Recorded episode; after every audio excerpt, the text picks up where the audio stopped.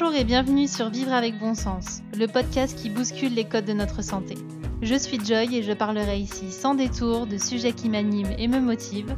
Je partagerai aussi mon micro avec des personnes aussi géniales qu'inspirantes afin de nous faire réfléchir et évoluer. Bref, tout un programme pour être pleinement épanoui et en accord avec soi.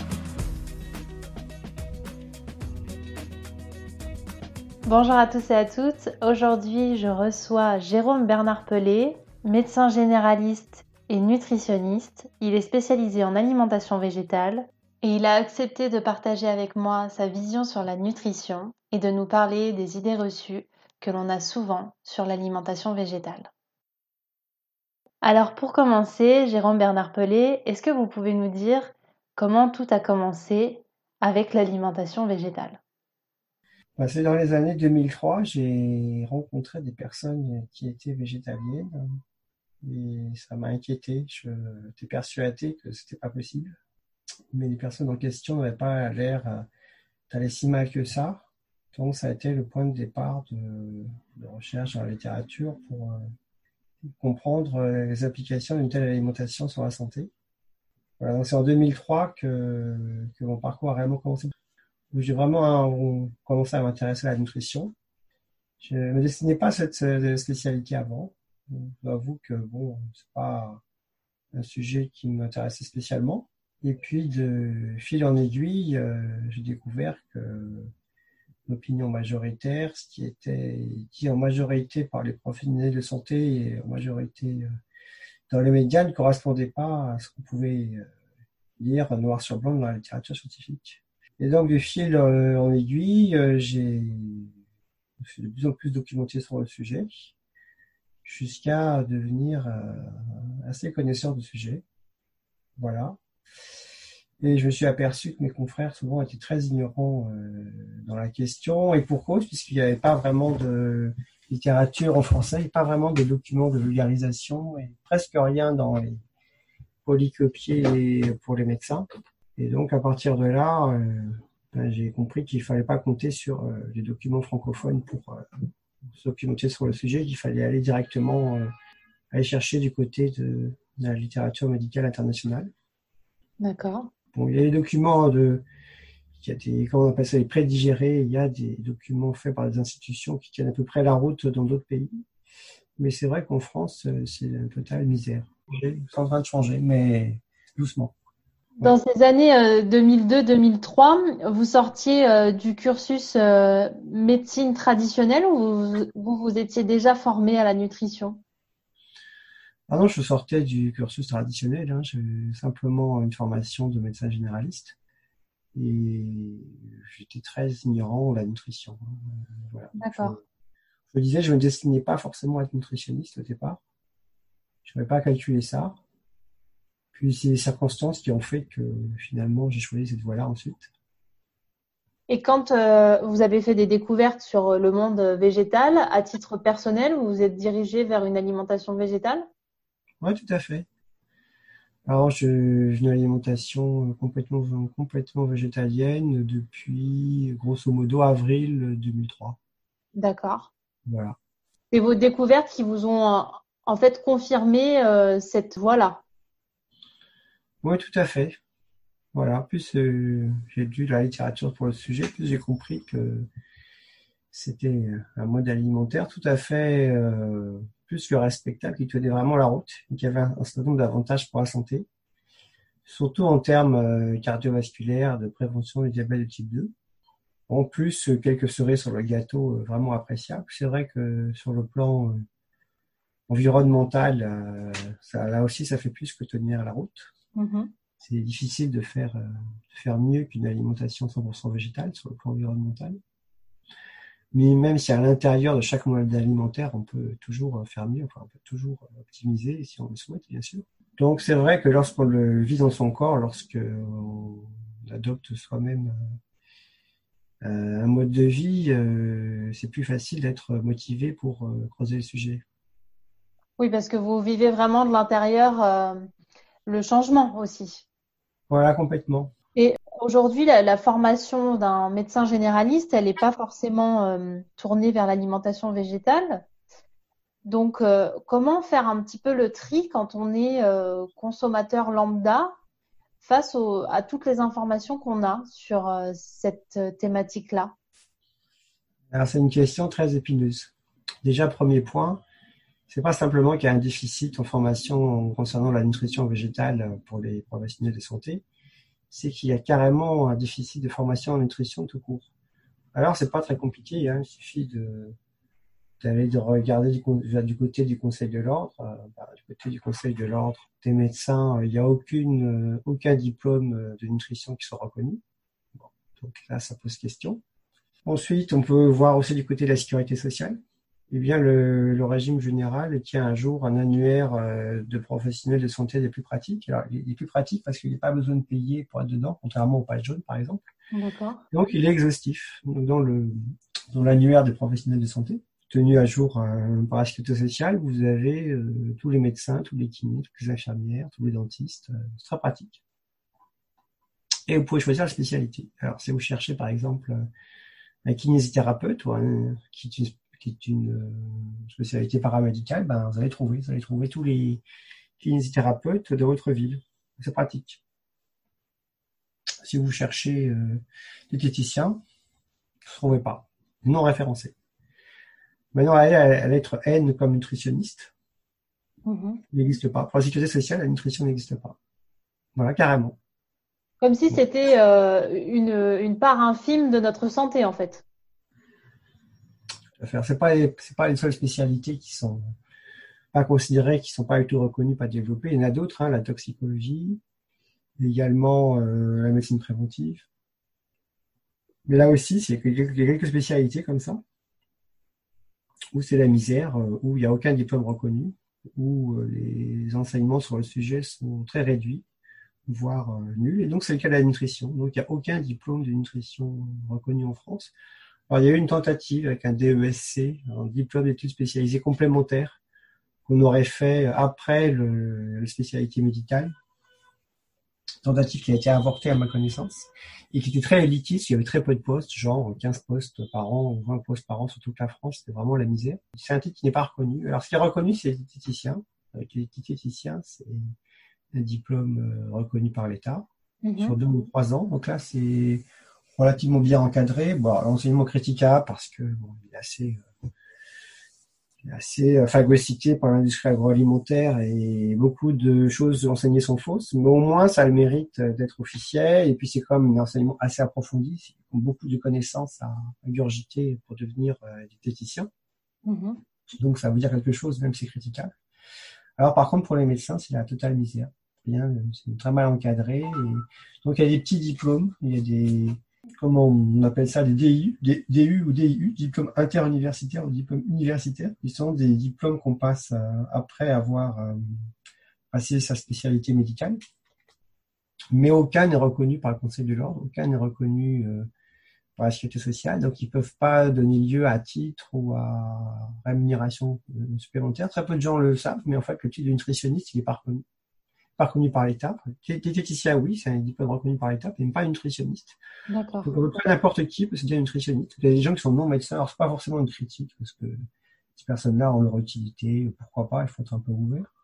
Mais euh, il y a des coachs en nutrition qui sont pas du tout euh, ni médecins, ni dans le paramédical, mais qui se disent nutritionnistes. Des pharmaciens qui se disent nutritionnistes. À partir du moment où ils ont une formation en, nutrition, en fait, on pourrait considérer euh, c'est un nutritionniste alors qu'il n'y a pas de cursus euh, médical à proprement parler. C'est ça, voilà. Donc, donc au final, ben, c'est la misère. La nutrition, elle est très peu enseignée euh, en France aux professionnels de santé, sauf les diététiciens. Alors, vous pensez bien, déjà que la nutrition, mais classique, hein, la nutrition avec les trois, trois ou quatre produits laitiers par jour et la viande à chaque repas, même celle-là, elle n'est pas enseignée. Donc, euh, une nutrition un peu plus originale, euh, plus spécialisée, prenant en compte euh, des catégories de la population plus spécifiques. Alors là, c'est plus que la misère, c'est le, c'est le désert. A tel désert qu'il n'y a même pas de recommandations officielles concernant les populations végétariennes et végétaliennes, contrairement à l'Angleterre. Mais c'est en train de changer. Alors, il y a un groupe de travail à l'ANSES, l'Agence nationale de sécurité sanitaire, oui qui euh, vient de se mettre en place. Alors, euh, au mois de juillet, il y a eu appel à candidature pour euh, nommer 10 experts en nutrition végétale qui ensuite vont travailler pendant 5 ans, si j'ai bien compris, sur le sujet. Enfin, ils vont travailler deux ans plutôt, mais dans 5 ans, ça devrait aboutir à des recommandations officielles. Espérons que la montagne n'accouche pas une souris. Donc, il y avait 30 candidats, dont moi, 10, ils en prenaient 10.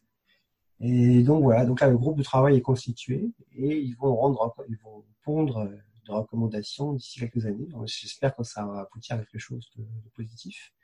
Mais pour l'instant, officiellement, il n'y a aucune recommandation euh, officielle. Donc pour un, même pour un médecin, bah, c'est très dur. Il n'est pas, il a, enfin, c'est pas forcément une chance. Des fois, les, les prêts à porter, prêts à penser peuvent être, euh, bah, on peut, on voit dans de nombreux domaines, ils peuvent être faux, ils peuvent induire en erreur. Mais même un médecin de bonne volonté qui aimerait prendre en charge ses patients végétariens, végétaliens, ou aider des patients, qui voudraient végétaliser leur alimentation, eh bien, il n'y a pas de recommandation euh, francophone sur laquelle il peut s'appuyer. Donc, il va se débrouiller euh, comme il peut. Et euh, ben, il va tomber sur diverses, sources. Et donc, pour répondre à la question, parce que là, j'ai pas répondu réellement à la question, c'est comment, ben, comment font les gens pour avoir accès à des sources de formation fiables? C'est pas facile. Déjà, c'est pas facile pour les médecins, mais pour les patients, c'est pas, simple. L'idéal, ce serait de faire appel à des experts euh, auxquels on peut faire toute confiance, mais il n'y en a pas beaucoup, voire il n'y en a pas. Tout le monde peut se tromper. il est vraiment des, professionnels de santé parfaitement honnêtes et objectifs. Il n'y a pas beaucoup et compétents. C'est, la denrée est rare. Et même euh, si des professionnels peuvent exister éventuellement, il y a un risque que leur message soit noyé euh, par euh, d'autres experts moins scrupuleux. Mhm. Mais il faut quand même que les personnes qui expriment des opinions, euh, les sources un minimum, disent sur quoi elles s'appuient. Et si on prend juste la précaution de d'utiliser la technique des sources, comme un journaliste, un journaliste qui est censé oui, bien sûr.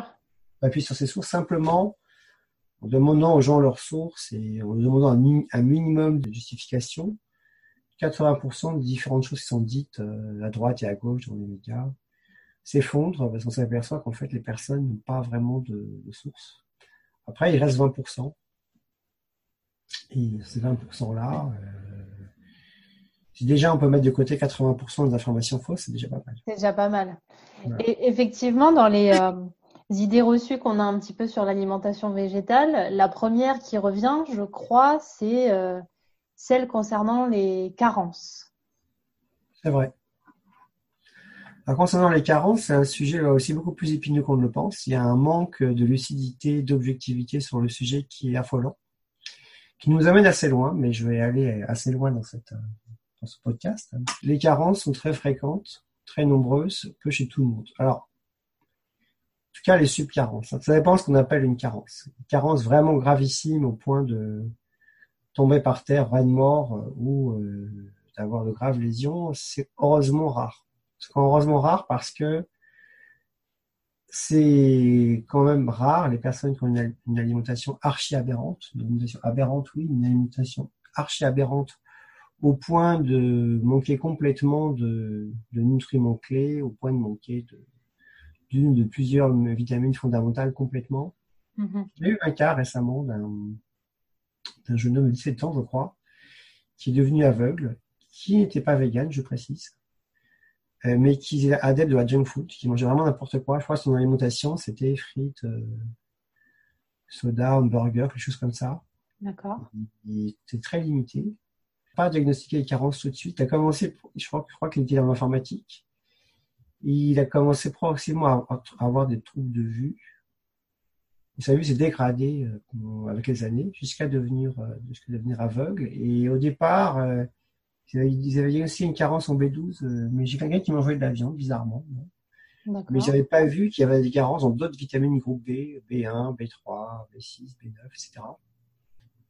Quelqu'un qui n'était pas en sous-poids, mais qui mangeait des aliments qui étaient riches en protéines, glucides, lipides, mais qui étaient vraiment pauvres en micronutriments. Mm-hmm. Et il a perdu la vue. Voilà.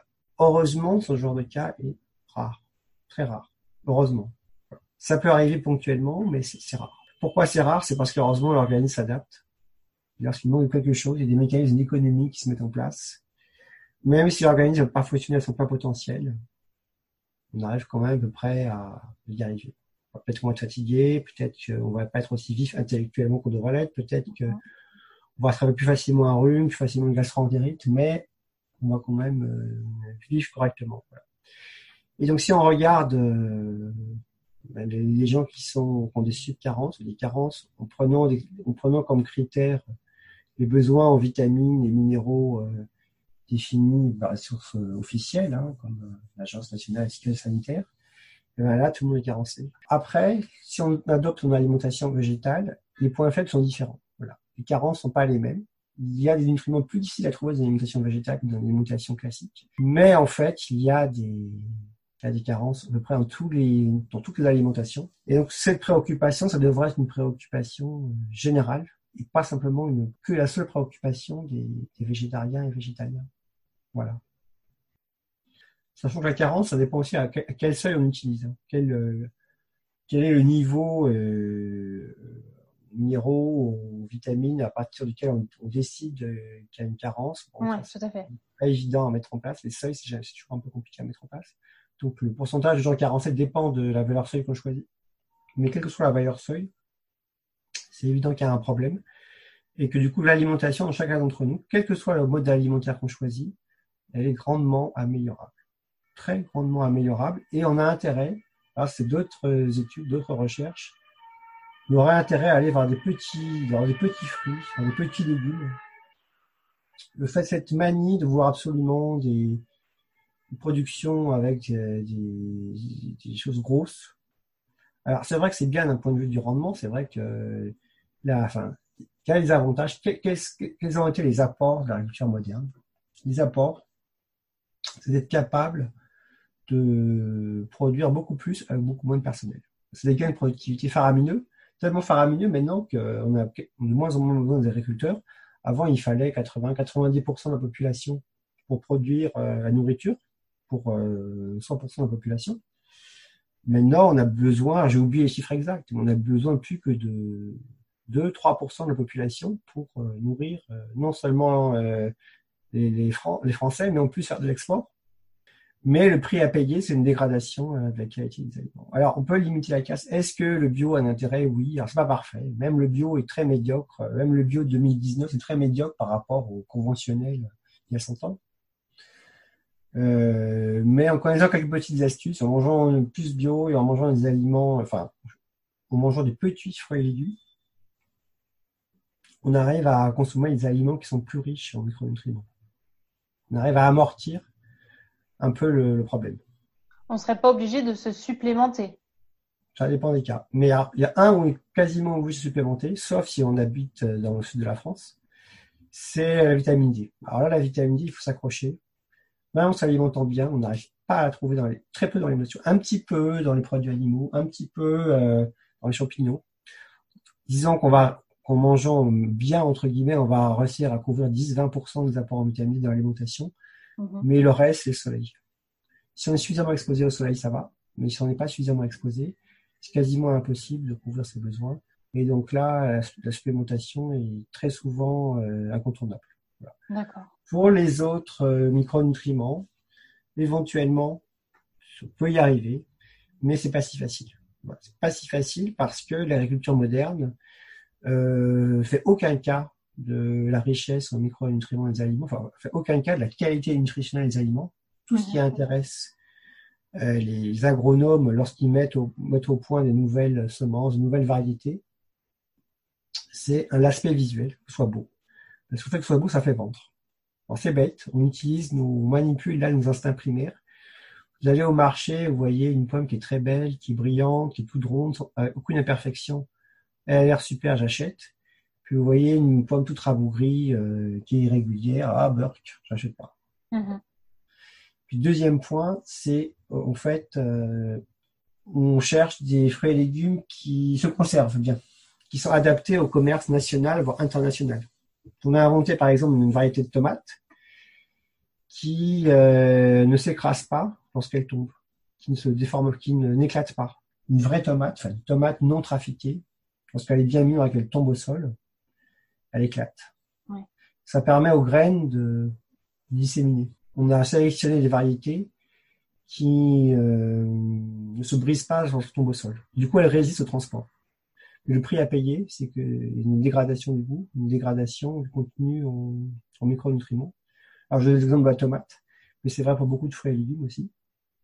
Et donc, il y a une dégradation des qualités nutritionnelles.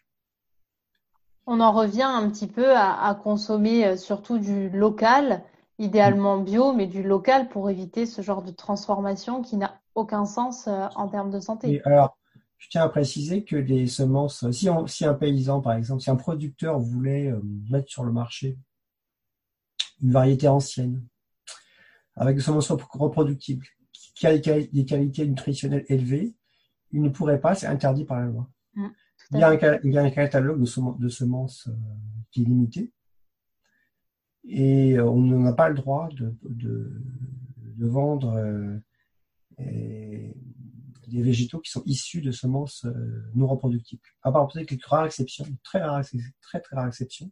C'est vrai en France. Alors, j'ai pas été tous les pays. En Inde, c'est pas le cas. En Inde, il y a une forte pression pour en arriver là, mais ils n'en sont pas encore arrivés là. Mmh et donc, on est pigé par la loi, même quelqu'un de bonne volonté qui voudrait mettre sur le marché euh, vraiment une production, euh, euh, vraiment une production au top, eh bien, bah, c'est pas possible. Voilà. On est condamné à, à manger des produits relativement médiocres. Voilà. Alors, des amis comme Monsanto ont le monopole sur les semences il n'y a pas que Monsanto, hein. il y a aussi Syngenta. ah non, oui, quand je dis Monsanto, bien sûr qu'il y a tous les autres. Hein. oui, oui, oui. On ne peut pas aller à ce niveau-là de perfectionnisme, hein, sinon on mange rien. Donc là, je voulais en venir, c'est que c'est impossible de vraiment s'alimenter au top. On est obligé de faire des compromis. Si un jour, euh, on veut vraiment bien s'alimenter, éradiquer le problème des carences, il faudra revenir à des semences euh, produisant des végétaux euh, de qualité qui fournissent euh, eh des aliments qui ont euh, des taux en vitamines et en minéraux normaux. Voilà. Et il n'y a pas que les semences, il y a aussi les techniques agricoles. Le fait de faire des monocultures, le fait de faire des champs euh, de très grandes étendues sans haies, eh bien, les sols sont délavés. Il y a un lessivage du sol par la pluie qui s'appauvrit aux micronutriments.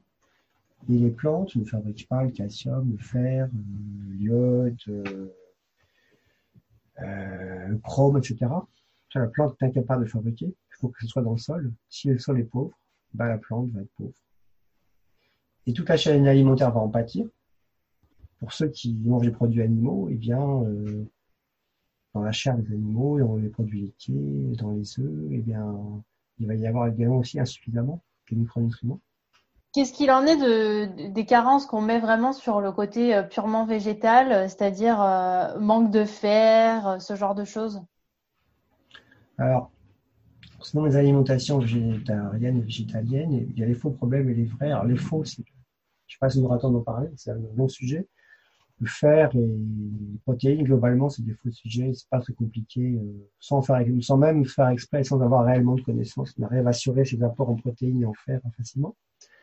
Par contre, euh, dans les vrais problèmes, euh, il y a bien sûr la vitamine B12. Alors là, pour trouver la vitamine B12 dans les végétaux, il faut s'accrocher. Alors c'est pas complètement impossible. Il y a des sources, de plus en plus de littérature mais qui montre que il semblerait qu'on ait trouvé des sources sérieuses de vitamine B12, dites naturelles, dans certains végétaux. C'est possible. Mais c'est tellement peu disponible, tellement peu cher, enfin tellement cher, je veux dire, que bon pour l'instant c'est plutôt anecdotique. Alors il y en a un seul qui est pas anecdotique, c'est qu'il y a, un, il y a un industriel qui a trouvé un procédé en, cultivant en symbiose euh, une variété de champignons, euh, shiitake, mm-hmm. qui fait qu'il arrive à faire pousser en symbiose avec des bactéries productrices de B12. Il arrive à un coût de production final, enfin un coût de production qui permet d'avoir un, prix final pour le consommateur de 5 euros par mois. Donc là, c'est ça va, ça tient la route. C'est le seul procédé que je connaisse qui à la fois existe et qui est viable économiquement. Sinon, on est à des procédés qui coûtent des fois dans, 100, 150 euros par mois. C'est vraiment, c'est vraiment cher le supplément B12. Donc là, oui, la carence en B12, c'est pas un mythe, c'est pas facile à trouver dans les, dans les végétaux. Alors, autre qui n'est pas un mythe, c'est le calcium. Voilà. calcium, qui est pourtant le troisième élément le plus courant dans la, surface terrestre, eh bien, c'est c'est pas un problème chez les végétariens, grâce aux produits laitiers, surtout au fromage. Il n'y a pas tant que ça dans les vache, mais dans le fromage, il y en a plein. Mais euh, il y a des personnes carencées en calcium, donc c'est faisable. Il n'y a pas besoin de suppléments, il n'y a pas besoin de technologie. Euh, mais euh, manger régulièrement des aliments comme brocoli, choux, amandes, graines de sésame, eau minérale riche en calcium, eau du robinet riche en calcium, légumineuses, légumes. Et l'absorption va être différente déjà en termes de calcium pour euh, euh, les produits laitiers et euh, les légumes justement. Alors elle est hyper variable. Hein. C'est-à-dire que les, aliments qui se laissent le moins absorber, on va pouvoir en tirer peut-être que 5-10% du calcium. Pour les produits laitiers, on a 30%, l'eau minérale, on a 30%. Il y a aussi des, aliments dont l'absorption du calcium est meilleure que dans les produits laitiers. C'est par exemple tout ce qui est chou, brocoli. Là, on est plutôt à 40-50% de biodisponibilité. Mais c'est vrai qu'il ne faut pas voir que la quantité de calcium pour 100 mg. Il faut voir aussi ensuite sa capacité à être absorbée par l'organisme. Et c'est vrai que cette capacité, elle est, elle est très variable. Alors, pour savoir si on a affaire à un problème sérieux ou un problème purement théorique, bah, il faut voir ce qui se passe dans la vraie vie, ce qui se passe euh, sur le terrain. Et si je mets le doigt sur le calcium, c'est parce que euh, ben, il existe deux trois études euh, qui ont montré que chez les véganes, il y a un sur-risque fracturaire. c'est comme ça. On a remarqué qu'il y avait plus de fractures euh, de hanches chez les véganes. Tout cas, ceux qui consommaient moins de 550 mg de calcium. Si on isole ceux qui mangent plus de 550 mg de calcium, aucun souci, ça se passe bien. Par contre, Parmi ceux qui consomment moins de 550 mg de calcium, là, il y a plus de fractures. Voilà. Dans deux études. Alors après, est-ce que ces études sont sincères, sont valables, etc. Il semble que oui, d'après moi, mais après, on ne voit pas tout. On peut tout, à fait, parfois, se faire rouler dans la farine, ça, c'est possible. J'ai pas vu que les auteurs aient de conflits d'intérêt, de choses comme ça. Ça m'a l'air sérieux. Du coup, comme sur le terrain, dans la vraie vie, euh, eh il y a des cas de, supplémentaires de fractures euh, chez les véganes qui semblent être dus aux apports en calcium. C'est pour ça que je classe le calcium parmi les carences euh, sérieuses dont il faut se préoccuper en priorité. Alors, c'est très lié à la vitamine D aussi, hein, parce que le calcium, on ne peut pas l'absorber si on n'a pas suffisamment de vitamine D. Mm-hmm. Donc, il y a un problème généralisé, qui n'est pas un problème spécifique aux, aux véganes. Et donc, ne pas oublier de supplémenter en vitamine D, sinon c'est un peu dommage, sinon vous n'arriverez pas à absorber tout, le calcium que vous mangez dans l'alimentation. Voilà. Et puis on en revient toujours un petit peu à la même chose, c'est-à-dire que que l'on soit euh, végétarien, végétalien ou vegan, si on n'a pas une alimentation variée, eh bien, on risque d'avoir une, une carence. Parce que on n'a pas une alimentation de qualité. Variée, euh, pas forcément, il n'y a pas forcément de variée autant que ça, mais il faut une alimentation de qualité. Si l'alimentation n'est pas de qualité, on risque d'avoir des problèmes de santé qui passent par des carences ou pas. Alors, parce qu'il y a des problèmes de santé qui passent pas par les carences. Hein. Si vous mangez, euh, par exemple, la euh, bon, bah, pas une carence, c'est un truc en plus, mais c'est un composé toxique en plus dans l'alimentation. Et si on a des carences majeures ou moins majeures euh, en tel nutriments, évidemment, ça va, ça va créer des problèmes de santé, bien sûr. C'est tout à fait normal de s'en préoccuper. Alors effectivement, oui, qualité pour moi, ça allait de soi. Quand je dis varié, c'est euh, quelqu'un qui justement euh, consommerait jamais euh, de, de choux ou ce genre de choses et, qui du coup s'adapte pas forcément aux saisons et n'a pas les apports qu'il faut en temps et en heure, alors que une personne qui va manger de qualité et variée aura peut-être moins de risque d'avoir des carences en calcium. Voilà, tout à fait. Hein. Alors, ce qui est bien, c'est que c'est détectable. Il y a des problèmes de santé où il y a des carences vraiment difficiles à détecter par manque de, tests fiables. Le calcium, c'est pas, pas complètement ça, parce que le, dosage direct du calcium n'est pas un bon examen. Mais en dosant en plus la vitamine D, en dosant la PTH, la parathormone, on arrive à voir si la personne est carencée en calcium ou pas. Parce que quand on est vraiment carencé en calcium, l'organisme s'en aperçoit, il va demander du calcium. Pour en demander, N'arrivant pas à en avoir via l'alimentation, il demande à l'os de relarguer mm-hmm. du calcium. Euh, parce qu'il y a énormément de, calcium euh, dans les os qu'on a accumulés depuis euh, une. Et donc la parathormone, c'est une hormone fabriquée par une des toutes petites glandes qui sont juste à côté des glandes thyroïdes, qui ne font pas partie de la glande thyroïde, mais qui sont collées dessus. L'hormone parathyroïdienne demande à l'os de relâcher du calcium. Et donc si la parathormone est élevée, il faut s'inquiéter. Il faut se demander si... Euh, il y a d'autres causes d'augmentation de, l'hormone parathyroïdienne que le carence en calcium, mais c'est une des causes, des causes fréquentes. Et euh, enfin, une des causes indirecte très fréquente de l'augmentation de l'hormone parathyroïdienne, c'est la carence en vitamine D. Qui carence en vitamine D dit euh, carence en calcium, qui dit augmentation de la parathormone. Voilà. Et concernant le fer, est-ce que c'est un mythe? C'est un sujet extrêmement compliqué.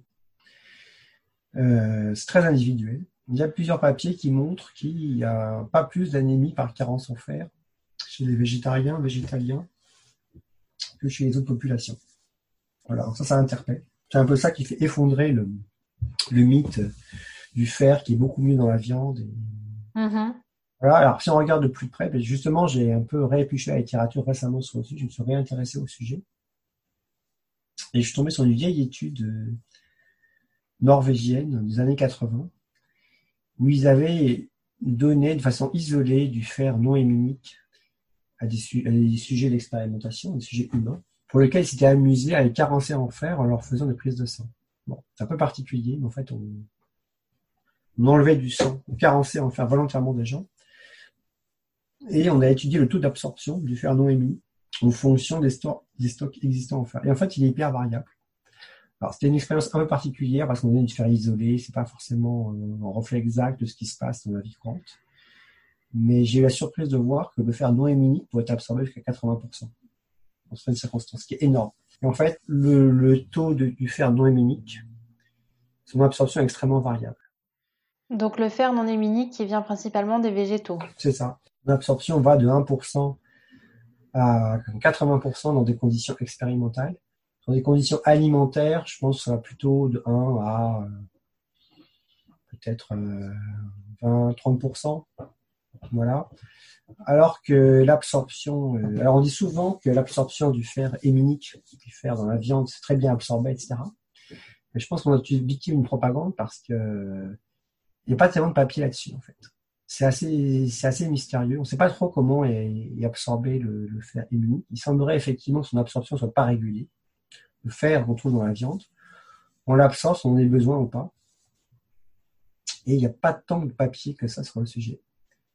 Il semble que le fer noéminique a été plus étudié et son absorption est hyper variable. Mais on a une idée très simpliste sur le sujet, c'est que le fer euh, dans la viande est mieux absorbé, donc il est meilleur, donc il vaut mieux, manger du fer euh, dans la viande pour le faire. On s'en arrêté là. Et mais c'est beaucoup plus compliqué que ça. Alors c'est beaucoup plus compliqué que ça aussi parce que euh, il semble que les, les, les deux fers ne passent pas par les mêmes voies d'accès, mm pas les mêmes voies métaboliques pour être absorbés. Et donc, ça doit dépendre des gens, suivant qu'on est doué ou pas doué pour absorber l'un ou l'autre fer. La viande peut aider ou pas. Voilà. Et, et ce qu'on ne dit pas, c'est que lorsqu'on est carencé en fer, bah, le taux d'absorption du fer non héminique augmente beaucoup. Et du coup, l'avantage du fer héminique devient moins évident. Ce qui expliquerait qu'il n'y a pas plus d'anémie par carence en fer chez chez les végétariens que chez les autres. Et puis il y a aussi, euh, alors si je dis pas de bêtises, le fer non héminique qui va se réguler tout seul, on peut jamais en avoir trop, alors que le fer héminique provenant de la viande ou du poisson, lui, on peut en avoir en excès parce qu'on le gère pas de la même façon. Exact, voilà. Il y a des mécanismes de régulation. Alors l'organisme en général, c'est pas se débarrasser du fer, à part le fait de saigner. Enfin, oui. L'organisme ne déclenche pas les saignements volontairement. Alors c'est vrai pour tous les métaux lourds, mais même pour le fer, il est très bien recyclé L'organisme sait l'absorber, mais il ne sait pas le rejeter. Donc quand il en a, il en a trop, il va fortement diminuer les mécanismes pour absorber le formant héminique. Apparemment, il ne sait pas trop le faire pour le faire euh, héminique. Et qu'est-ce qui se passe en cas d'excès de fer héminique Eh bien, ça intoxique le foie. Ça provoque une maladie qu'on appelle l'hémochromatose. Et il semblerait que ça augmente les risques de cancer du côlon et les risques de la mortalité cardiovasculaire. Même si tout le monde n'est pas d'accord avec ça. Donc, il y a un effet toxique trop de fer, c'est l'organisme toxique. Et quelqu'un qui aurait une carence en fer, euh, s'il se supplémente, on le supplémente en fer héminique ou, non héminique? Non héminique. D'accord. Les suppléments en fer héminique, c'est rarissime. Alors, il y a zéro, zéro complément offert héminique qui soit remboursé par la sécurité sociale. Et très très rares compléments offerts héminiques, c'est fait avec du sang en fait. on récupère, avant dans un abattoir, on récupère du sang, puis on, récupère du fer héminique comme ça. Donc, il est très dur à fabriquer, il est très dur à obtenir le fer héminique alors que le fer non héminique, euh, c'est assez, euh, c'est assez trivial. Et autre chose, là aussi, c'est là où on voit qu'il y a eu beaucoup de propagande. Enfin, les choses n'ont pas été euh, assez dites. Alors moi-même, je fais pas de propagande, la preuve, parce que là, il semblerait que le fer, la viande aide à l'absorption du fer non héminique. C'est drôle, hein Mais le fait de manger la viande, ça augmente l'absorption du fer non héminique. Je sais pas par quel mécanisme, mais c'est un fait. Est-ce que c'est le fait fer héminique qui, qui fait ça? Je sais pas. Mais la viande fait partie des facilitateurs de l'absorption euh, du fer héminique. Alors c'est pas le seul, il y a aussi euh, la vitamine les acides organiques comme l'acide citrique, euh, l'acide malique qu'on trouve dans la pomme, etc. Et quand on brosse par exemple sur le fer, c'est que en fait dans la viande il n'y a pas tant de fer héminique que ça. En fait c'est un mélange de fer héminique et non héminique. Et à la cuisson, une, partie du fer héminique est transformée en fer non héminique. globalement, bon, monsieur, madame, tout le monde, ou ceux qui mangent de la viande régulièrement, globalement, ils consomment 15% de fer héminique et 85% de fer non héminique. De toute façon, c'est le fer non héminique qui assure les besoins de l'écrasante majorité de la population. Le fer héminique, c'est assez marginal finalement, même si on adore la viande. Parce que la viande elle-même est composée euh, d'une peu près, je crois, j'ai oublié les chiffres exacts, mais je crois que c'est à peu près 50-50. 50%, de fer héminique, 50% de fer non héminique. ces informations qui sont pourtant euh, basiques, sont pourtant triviales, sont jamais dites. On fait de l'hyper simplification pour faire croire on a l'impression que du fer héminique dans la viande, qu'il y a un super fer, et que, ben voilà, euh, c'est indispensable, alors que le résultat final, c'est que euh, c'est pas du tout évident que les végétariens, que ceux qui ne mangent pas du tout de viande aient plus de mal à avoir, à avoir euh, leur fer que les autres. C'est pas du tout, c'est pas du tout évident. Alors que c'est évident pour la B12, c'est assez évident pour le calcium, c'est assez évident pour l'iode aussi. L'iode, euh, c'est pas facile d'en trouver dans les, dans les végétaux. Dans les algues, éventuellement. Voilà, c'est ça. Alors, si, si on mange des algues, c'est bon. Mais tout le monde n'aime pas les algues. C'est dommage, un tartare d'algues, c'est délicieux. Oui, ben, tout le monde n'aime pas. C'est vrai. C'est moi, au Japon, c'est hyper, au Japon, il n'y a aucun souci. Au Japon, c'est dans la culture, les algues, là, la carence en iode, c'est pas un problème. C'est plutôt la surcharge en iode qui pourrait être un problème. Euh, alors, si on est végétarien, c'est pas un problème, l'iode, parce que on trouve dans les produits laitiers. pas pour, pas pour les bonnes raisons, pas parce que la nourriture qu'on donne aux vaches est riche en iode, mais parce que les vaches peuvent être amenées à se blesser. Euh, les vaches aussi euh, souffrent régulièrement de mammites uh-huh. et on utilise des antiseptiques euh, iodés. Du coup, les antiseptiques iodés passent en partie dans le lait. Et c'est comme ça que le consommateur final son apport en iode. D'accord. La, la, source numéro un diode du français moyen, c'est les produits laitiers, qui lui-même provient d'antiseptiques. mais ça marche. C'est pas très glamour, mais ça fonctionne.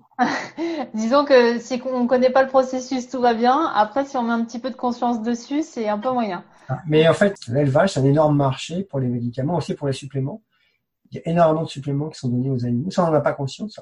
J'étais un petit peu connu pour la vitamine B12. Bon, ceux qui sont un peu connaisseurs de l'alimentation végétale savent que mhm. plus de 90% de la production mondiale de vitamine B12 euh, sert pour l'élevage. Euh, mais c'est vrai aussi pour d'autres suppléments. Il y a énormément de, vitamines, de minéraux qui sont donnés aux animaux parce que leur alimentation est médiocre et donc on essaie de trouver un palliatif. Donc indirectement, on consomme énormément de, de suppléments lorsqu'on mange une alimentation standard. Mais évidemment, comme c'est pas du tout vendeur, c'est anti-marketing. La façon dont sont produites beaucoup de choses, c'est écœurant, ça donne vraiment pas envie d'acheter. Évidemment, comme toutes les industries, ils ne montrent que ce qui est glorieux et ce qui n'est pas glorieux, ils veulent qu'on en parle le moins possible. Voilà. Stratégie et marketing de base. Hein. Totalement. Et vous, vous parliez tout à l'heure de protéines. Est-ce que euh, vous, vous, pourriez me faire un bref topo sur euh, cette fameuse carence en protéines qui arrive quand on arrête de manger de la viande ou du poisson Moi, ça fait vraiment partie des mythes. Alors, quand on parle, quand lorsqu'on parle à une échelle de population, hein, si on prend une population de végétariens, une population de véganes, une population générale, euh, il n'y a pas de carence en protéines. Alors, par contre, il y a des cas individuels, bien sûr, il y a des anorexies, il y a des personnes qui sont écrambouillées, il y a des, des pathologies particulières où on a des besoins en protéines sont tels qu'ils sont impossibles à assurer par l'alimentation classique et on peut être carencé en protéines. Je pense au grand par exemple. euh, ou ceux, qui sont un cancer. Mm-hmm. Euh, mais là, une personne bien portante, de moins de 60 ans, en mangeant à sa faim, elle va assurer vraiment très facilement ses besoins en protéines, sans effort, sans vraiment avoir des connaissances. Et les personnes euh, qui n'y arrivent pas sont extrêmement, extrêmement rares. Et le, le, cas majoritaire, c'est plutôt la surconsommation en protéines. Alors, on a l'étude INCA2, INCA3 maintenant. L'étude INCA2 euh, démontre la consommation moyenne des protéines de la population générale, c'est 1,4 g par kilo et par jour. Donc, grosso modo, ça dépend quel référentiel on utilise, mais grosso modo, c'est deux fois le besoin. Donc le cas général, c'est la surconsommation en protéines. D'accord. C'est vrai aussi pour les végétariens végétaliens, même s'il y a moins d'études sur le sujet, mais il y en a. Donc les carences en protéines, c'est des problématiques individuelles, des personnes qui ne mangent pas assez, ou des personnes qui ont fait le choix effectivement d'une variété insuffisante. Les groupes alimentaires euh, végétaux qui contiennent des protéines, euh, enfin, qui contiennent des quantités importantes, c'est euh, céréales, légumineuses, oléagineuses. Alors c'est vrai qu'il y a des gens qui ont une alimentation très particulière. Si on fait le choix d'avoir une alimentation végétarienne, végétalienne même, et ne pas consommer ni oléagineux, ni céréales, ni légumineuses, là, on peut se retrouver en situation de carence en protéines. J'ai eu un cas comme ça, j'ai eu un enfant de deux ans, dont les parents pensaient que la meilleure alimentation possible, c'était des fruits et légumes, point. Pas de céréales, pas d'oléagineux, pas de légumineuses. là, j'ai pu voir de mes propres yeux un cas de carence en protéines. D'accord. Mais franchement, c'est, il faut le faire, c'est rare. Alors pourquoi c'est, il faut le faire? C'est parce que même sans faire exprès, en mangeant des aliments courants, en mangeant du pain, en mangeant du riz, euh, il y a à peu près 7% de protéines euh, dans, le blé et dans le riz. Euh, alors c'est vrai qu'il n'y a pas beaucoup d'usines, il y a un acide aminé essentiel qui s'appelle la lysine qui, est moins présent. Mais on y arrive. il y a même des populations dans le monde qui ne mangent que du riz. C'est pas l'idéal. Hein, Est-ce qu'on pourrait assurer 100% de sa part en protéines en mangeant que du riz C'est techniquement faisable. Certains le font. Voilà. Et, euh, en plus, quelque chose où on est trop dogmatique, où on ne comprend pas comment le, corps fonctionne, c'est que l'organisme s'adapte.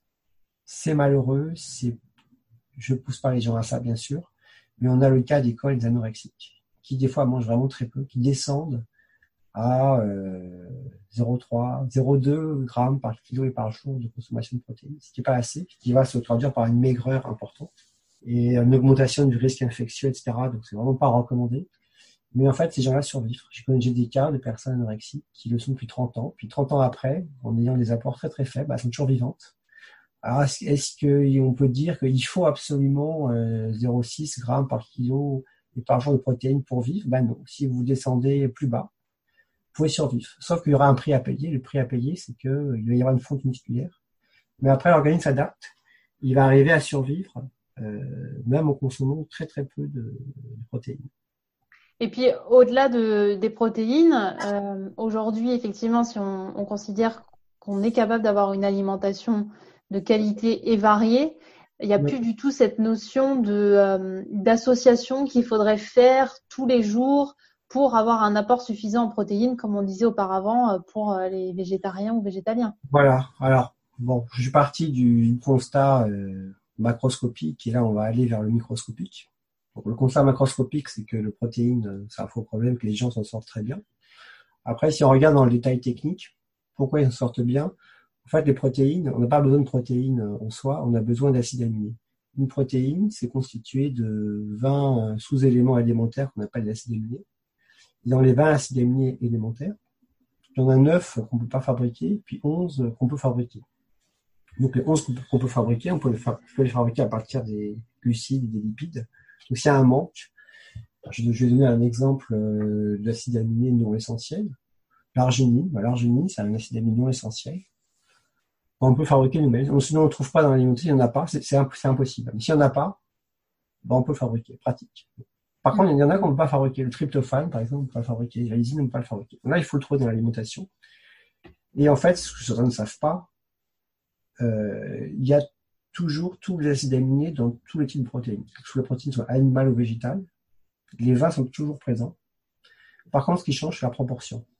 Alors, ce qui est vrai, c'est que euh, si vous prenez, euh, par exemple, un cas bien gratiné, le cas bien gratiné, c'est le cas du boulgour, euh, du sorgho.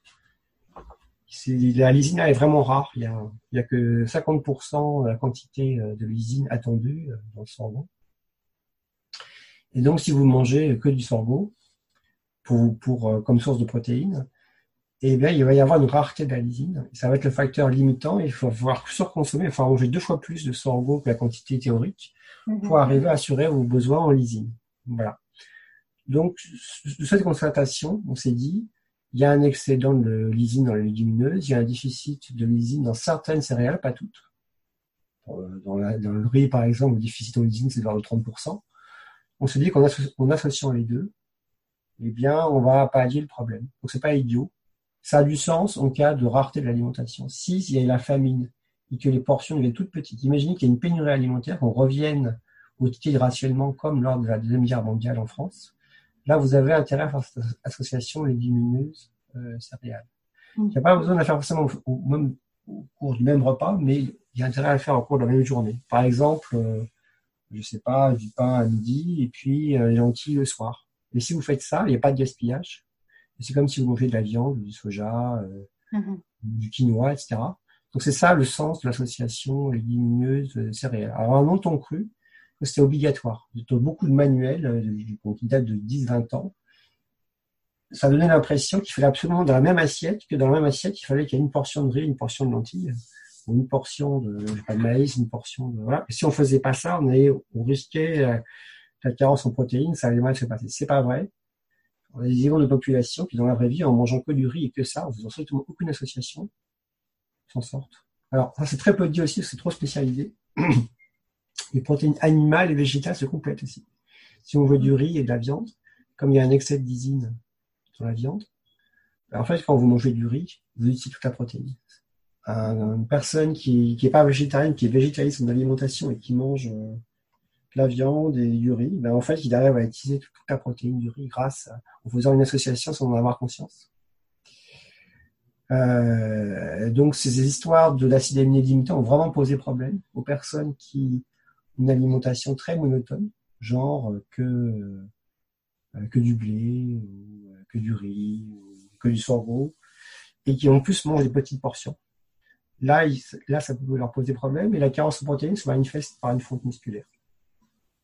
Que vous voyez vos muscles fondre, là il faut se poser des questions. Et ça se voit, et on a des cas, euh, on a des cas pratiques de carence en protéines dans la population, même française. Euh, mannequin, jockey, euh, anorexique. alors si vous voyez la caractéristique euh, de certains mannequins, regardez, regardez, bien les, les défilés sur les podiums. Et alors, les cuisses sont droites. Il n'y a pas un renforcement à la racine de la cuisse. Lorsqu'on est carencé en protéines, les acides aminés sont pris en majorité à la racine des membres. Donc, la racine des, cuisses et des membres, c'est ce qui va diminuer de volume au premier. Et donc, ça donne cette silhouette, ça donne ces jambes qui sont toutes droites au lieu d'être, euh, au lieu d'avoir un ronflement. Là, c'est une carence en protéines. Alors, les jockeys aussi, parfois ça. Parce que pour gagner une course hippique, il faut être le plus léger possible donc ils s'affament. Il faut très attention à pas grossir. Parce que si on grossit, alors là, le cheval, il va être handicapé par rapport aux concurrents. Donc eux aussi, ils font beaucoup d'efforts. Des fois, ils en font tellement que ben ça, ils vont jusqu'à se carencer en tout, dont en protéines, et avoir une fonte musculaire. Ça se voit. Ok. Et euh, vous me disiez au tout début que euh, l'alimentation végétale était euh, bénéfique en termes de maladies cardiovasculaires. Qu'est-ce qui va faire la différence en fait? Traditionnellement, on a cru que c'était à cause du cholestérol et des graisses saturées. Alors peut-être que ça joue un rôle. Alors pourquoi on a pourquoi on a incriminé le cholestérol, c'est qu'en faisant une autopsie, voilà, quelqu'un décède euh, foudroyé par une crise cardiaque, une autopsie, on dissèque les artères.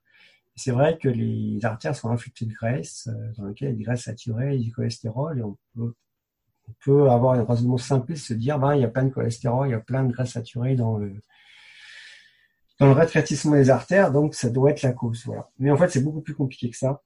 Dans l'athérosclérose, il y a aussi un phénomène euh, inflammatoire. Une alimentation bien conçue, elle a un effet anti-inflammatoire.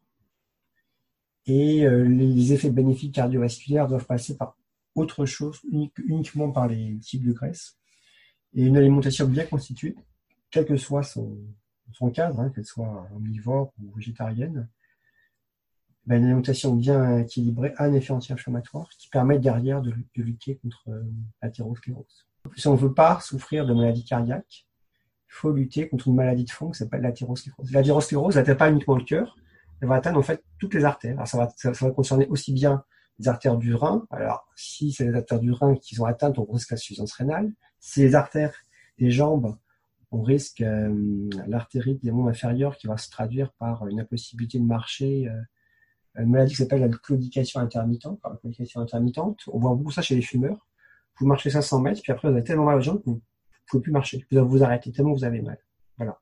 Et ça, c'est dû à l'athérosclérose au niveau des membres inférieurs. Si l'athérosclérose se produit au niveau des artères du cœur, eh ben, vous avez une maladie cardiaque, vous avez un infarctus du myocarde. Si c'est au niveau des artères du cerveau, vous risquez l'accident vasculaire cérébral. Donc c'est stratégique de lutter contre l'athérosclérose. Cette maladie de fond, elle est, on a de plus en plus de preuves comme quoi elle est clairement multifactorielle. Donc, le manque d'exercice physique, le tabac, si on est diabétique, ça accélère vraiment le processus. L'alimentation déséquilibrée, et eh bien oui, ça effectivement altère la paroi des artères. Elle est multifactorielle et en même temps, le dénominateur commun, c'est un mauvais équilibre acido-basique. Alors, je vous avoue que là, je sais pas, le, je j'ignore l'implication de, des équipes acido-basiques euh, dans les maladies cardiovasculaires. C'est la colle. Je suis pas très, euh, je suis pas très connaisseur du.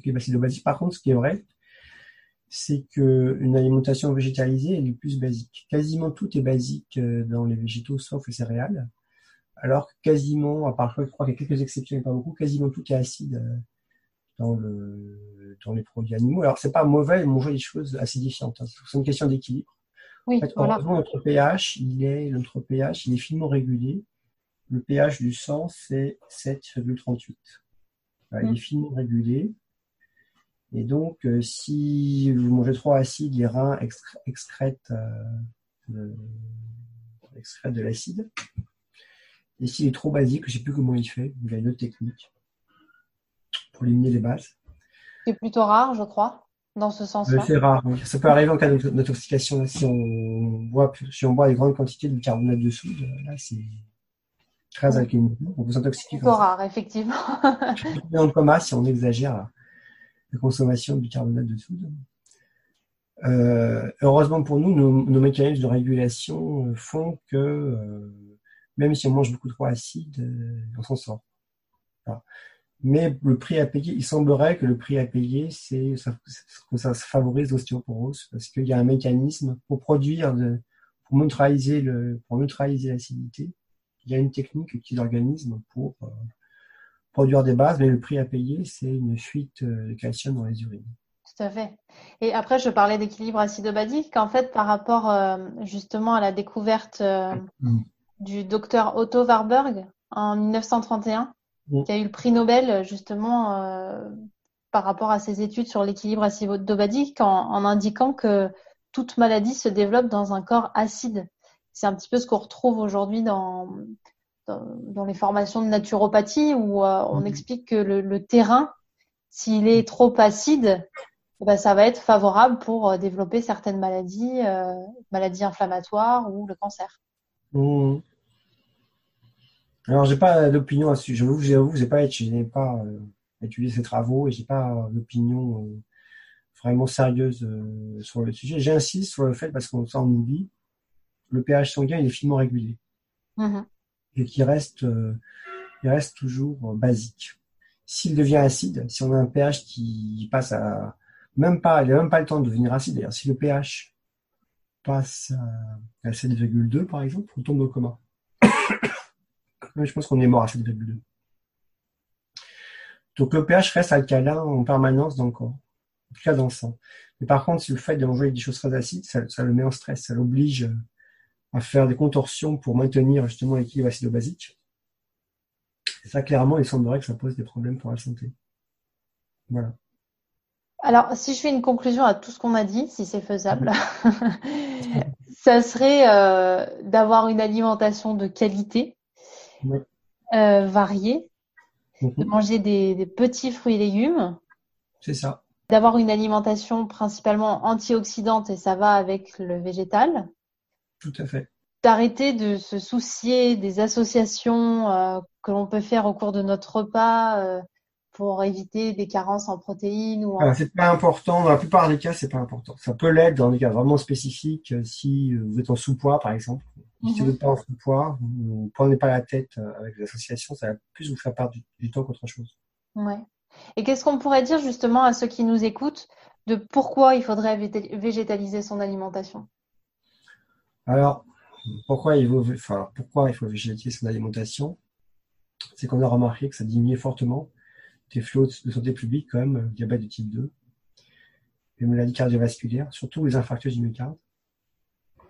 Ça peut diminuer les risques de cataracte, hypertension, hypercholestérolémie et globalement une augmentation euh, de l'espérance de vie. On a un modèle pratique de ça. Alors, on a le modèle des végétariens, des végétaliens, mais pas que. A le modèle des zones bleues. Mhm. Rien, en fait, ce qui a le plus de valeur, c'est le résultat final, qu'est-ce qui se passe sur le terrain? Donc les zones bleues, je le rappelle, c'est les endroits où on, a une longévité euh, euh, la plus longue et où on est en, meilleure santé dans le monde. C'est ça. Et si vous analysez ces alimentations-là, eh bien, elles sont en prédominance végétale, clairement. Voilà, avec des aspects qui sont inaccessibles pour euh, simples mortels comme nous.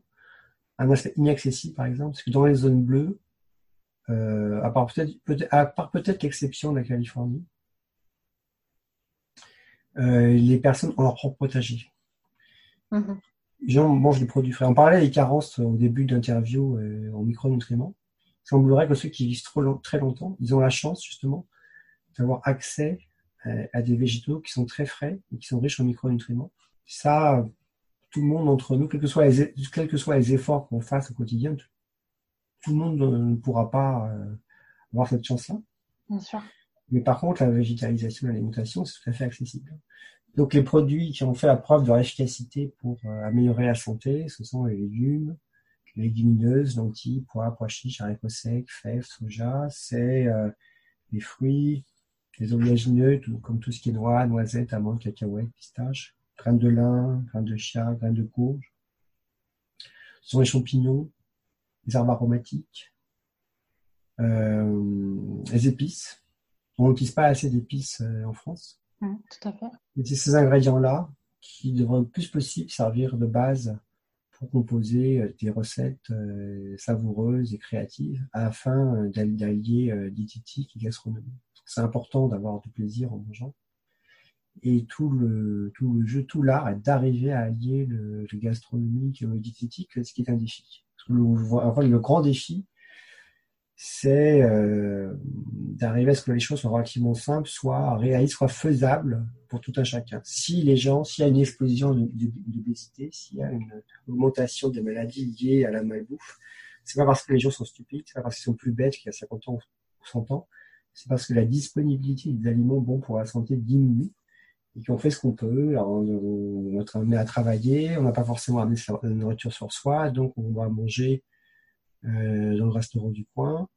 Et ce qu'il y a dans le restaurant euh, du coin n'est pas forcément de qualité, c'est comme ça qu'on s'intoxique. Hum. C'est essayer de faire du mieux qu'on peut avec euh, ce qu'on a autour de soi. Tout à fait. Le Grom, c'est pas construit en un jour. Et il y a des régressions des fois. Donc clairement, la, la, qualité des, aliments a régressé depuis 50 ans et continue à régresser. Et régressera si on reste dans la même dynamique. Mais on peut inverser la courbe et puis au lieu de régresser, euh, progresser, c'est possible. Voilà. En se dirigeant justement plutôt vers des petits producteurs pour euh, remettre un petit peu de sens aussi dans notre consommation. Et puis le consommateur a un, rôle à jouer parce que comme dirait Coluche, euh, si les gens n'achetaient pas, ça ne se vendrait pas. Ah, donc si on n'achète pas, euh, producteur est obligé de s'adapter un minimum au désir du consommateur. Même si je ne fais pas partie de ceux qui pensent que le consommateur a tout le pouvoir, euh, que c'est lui qui fait la pluie et le beau temps. Malheureusement, c'est pas aussi simple que ça. Mais ça y contribue. Comme on peut le voir d'ailleurs aujourd'hui avec l'explosion des propositions de plats véganes qui n'ont pas forcément une grande utilité puisque ce sera plus des, produits ultra transformés, mais en tout cas, il y a une adaptabilité des industriels par rapport à la demande. Ah, complètement, oui. Là, on a eu une véritable explosion des produits véganes euh, pour ces dernières années. C'est impressionnant. Maintenant, on en trouve facilement, même dans les supermarchés. Alors, souvent, effectivement, des produits mauvais pour la santé, ultra transformés. Mais euh, ils s'adaptent. Et ce qu'ils ont compris en plus, c'est que ils pouvaient, ça, ça coûte moins cher à fabriquer. Donc, ils diminuent mmh. leur coût de production. Ils utilisent la bonne image pour la santé euh, qui est en bonne partie usurpée. Je ne parle pas que, évidemment, je ne dis pas que l'alimentation végane c'est dangereux, au contraire. Mais les chips vegan, une chips reste, restera une chips, que ce soit vegan ou pas. C'est pas, c'est, vegan par, nature, hein, presque. Oui. Euh, mais même bio, euh, même euh, avec une étiquette vegan, les chips resteront toujours toxiques parce que la cuisson à très haute température génère des composants anormaux, voilà. Donc ça peut être techniquement vegan, mais mauvais pour la santé si euh, les ingrédients de base et le processus de fabrication euh, génèrent quelque chose de mauvais. Mmh, totalement. C'est remettre euh, du, vrai, du brut, plus qu'une appellation qui voudrait dire vegan ou autre. Tout à fait. Eh ben, merci beaucoup, Jérôme Bernard Pelé, pour toutes ces informations. C'est moi, merci. Merci à tous pour votre écoute. Si cet épisode vous a plu, n'hésitez pas à laisser une note ou un commentaire. Vous retrouverez les actualités de Jérôme Bernard Pelé sur son Facebook et vous pouvez également le retrouver dans le livre Hit de Gilles Lartigot qui a fait euh, l'épisode 4 avec moi. Je vous dis à très bientôt pour la suite.